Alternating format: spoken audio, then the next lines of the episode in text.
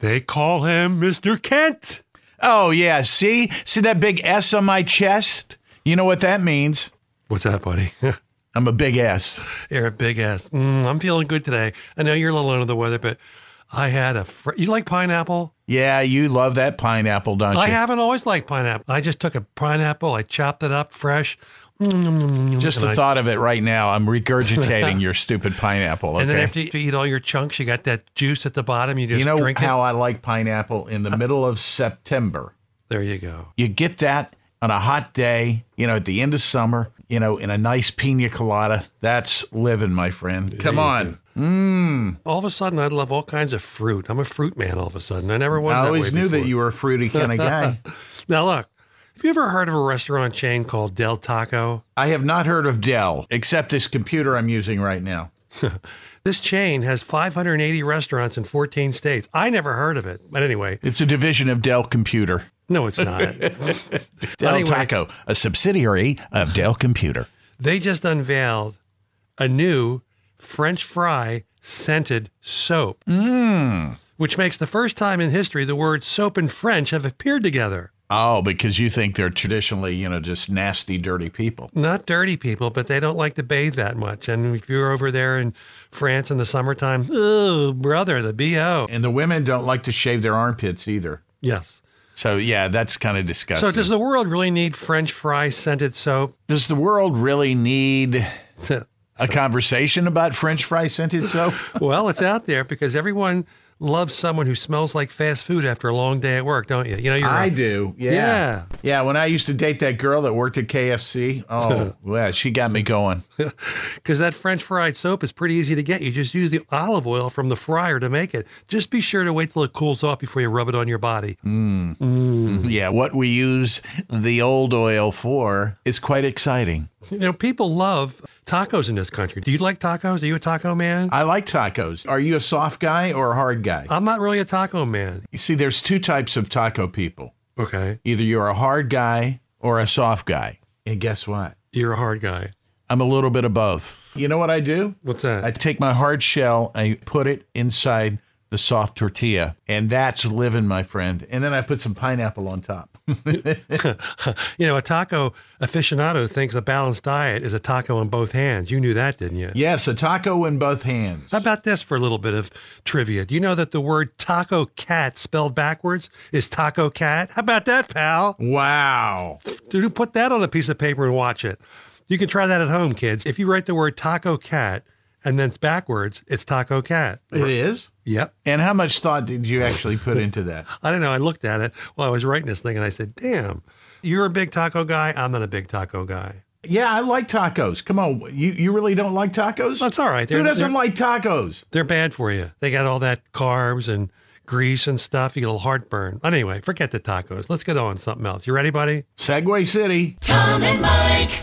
How long do you think we've had the World Wide Web? 30 years exactly. How do you know that? I You just did- read that in an article the other day, and it was talking about how really it's still at its infancy. Well, the guy that invented it was not Al Gore. It was an English computer scientist named Tim Berners Lee. And he isn't that happy with what's happened to it. He says he looks around, it's grown into, he calls it a troubled adolescent. He looks at it and says there's three things that are wrong with it harassment, hackers, and the spread of misinformation. I agree with that, don't you? And I keep getting these emails that say that they have video of me doing something bad and I have to pay money. What's that all about? See? He said the first 15 years went fairly well. He obviously never visited some of those AOL chat rooms back in the day, did he? I remember when I first heard about the internet, it was somewhere in, I think, the early 90s, and I went, oh, that just sounds crazy. its impact has had all over the world. I mean, even in places like India, where they'll talk to a religious leader and they say, What's the meaning of life? And he says, I don't know, my internet's down. Well, yeah, of course. Now, I'm going to ask you, what is your favorite thing about the internet after all these years? My very favorite thing about the internet? You're going to say the Google machine, aren't you? yes. Is it really? Yeah, because I just ask Google anything, and you know, Google gives me the information, and and I'm a smarter person, or at least I think I am. But you can have one of those Series or Alexas and do that, so you don't need the internet for that, right? You don't have those, do you? No, I don't. Where you been, bud? Would you use it if I gave you one? No, I'm all right. I got that Google machine, but I use Google a lot, so I like it. But I just like it because I have like 15 favorite websites that I go to every day. And your top 15 are Oh, I go to Huffington Post, I go to Politico, I go to Mediate, I go to this thing called E ESPN NBA, where if you click it, you get the box scores of all the games that were played the night before. So you can see, for example, I'm a huge Villanova basketball fan, and they've got like six guys in the NBA. So I can go look at that and see what how they did in their games the night before. That's real big. Do you frequent that site, bighooters.com? I told you not to talk about that. oh, I'm sorry. Tom and Mike. I think knowing you as I do, you're the kind of guy that really likes comfort food, don't you? I do. And do you know there's a science behind comfort food? Everybody just thought, ah, I'm gonna have some comfort. There's science to it. Science. Yes. Scientists say consuming energy dense, high calorie, high in fat or salt or sweet triggers a reward system in the brain and more pleasure or temporary feeling better than when your situation you're, it reduces stress. It also provides a nostalgic or sentimental value to someone, you know, that childhood where your mom gave you chicken soup or stuff like that. And what do you consider comfort food? Well, I guess macaroni and cheese. Wine and cheese. yeah, well, che- cheese. You got to have cheese is always on there.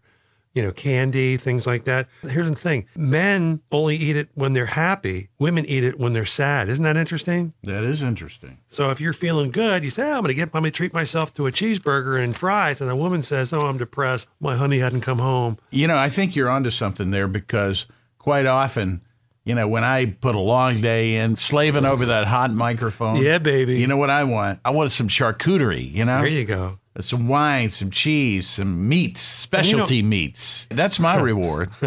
You know what they say? You can't be sad when you're holding a cupcake. You've told me that many times. Yeah, well, that's true. Jeez. Just think how much healthier we'd be if green vegetables smelled like good old bacon. We would be so healthy. Ever notice all food starting with the letter P is comfort food, pasta, potato chips, pretzels, pizza, pastries. I can go on and on, but I won't. Meatloaf.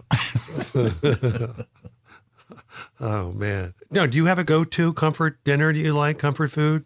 Fried chicken. Little mashed potatoes or a baked potato? Yeah, mashed potatoes, some white gravy, country white gravy. That's right. The, the- the North Carolina come out in you, baby. Mm. Yeah, that's right. That's right. Some collards. Yeah. I think for me it's gotta be pasta. I love- Pasta. I love me- pasta. It's all about the pasta. But you like that fake pasta stuff. But to me, all food is comfort food. Maybe it's just because I like to chew. You're not big on smoothies, are you? You know, I told my wife it'd be nice for some comfort food. You know what she said? I'll stuff some pork chops with some Xanax. That's what she thinks comfort food is.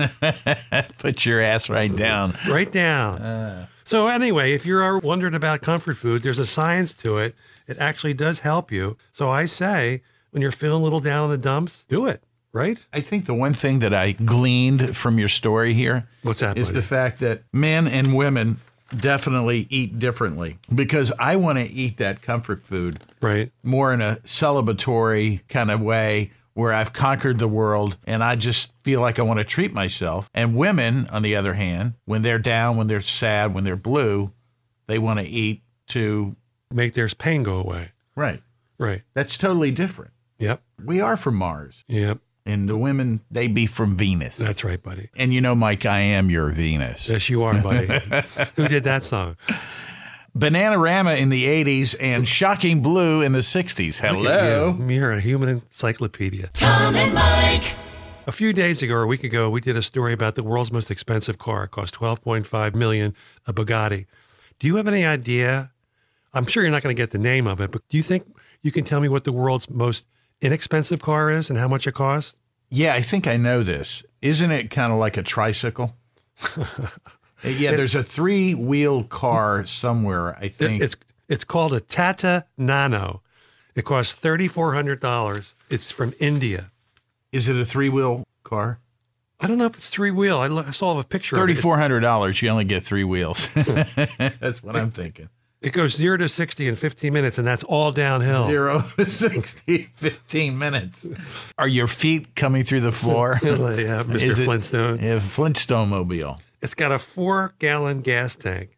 It's got only 30 horsepower engine. That Well, sounds like like my riding lawnmower. the exhaust smells like curry. Did you know that? Oh, It's it's so small, Thomas.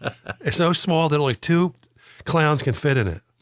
Only two. That's only two. now that's small, especially for a clown car. when you pass hitchhikers in this thing, they put their thumbs down.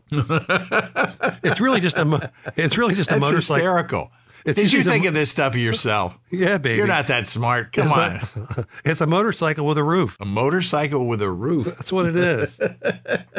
So it's only got two wheels. the odometer is an abacus. An abacus? Yeah, you know what an abacus is. Come on, buddy, work with me. I'm working. I'm working.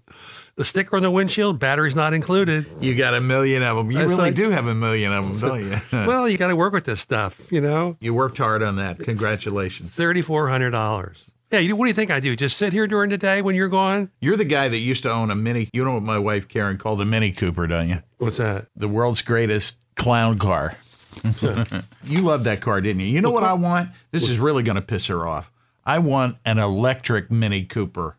That's what I want. Oh yeah, all electric Mini Cooper. I'm going to move into a clown car. I'm going to go from the bullet to the clown. And of course, we've often wanted to put a bullet into a clown, but that's another story. You know, it's funny. You know, like we're talking when I had that Mini Cooper, I would be at a red light and I'd be kind of embarrassed because it's not really a, a manly car. It's funny. You know, guys passing each other on, on motorcycles, they both give like the fist pump wave. Guys passing each other like a VW Beetle, both give peace signs. You know what guys who pass each other in the minivan do? Oh, they're crying That's right, because baby. they're in a minivan. That's right, pal. Well, whatever you're driving, if the first prefix is many, eh, there could be some sadness involved. That's right. Tom and Mike. An article in the Daily Mail, we're talking to Uber drivers, and they talked about the strangest things people have left behind in their car when they got out. And here are the 10 weirdest things left in Ubers in Great Britain over the last year 45 pieces of chicken, a fake skull, five toilet rolls, a cat, a live one, the script of Legally Blonde. Who would even know there was a script for that movie, right? Right. A smoke machine, an electric scooter, dentures, a panini maker, How about a partridge in a pear tree? Damn, a fella could have a pretty good weekend in Vegas with that stuff, couldn't you? Oh, yeah. Isn't Uber just organized hitchhiking? I think it sounds exciting to be an Uber driver. It could be my next career if this radio thing doesn't work. You know, when I get bored, I open up my Uber app and I just watch the cars drive around. You ever do that? you do.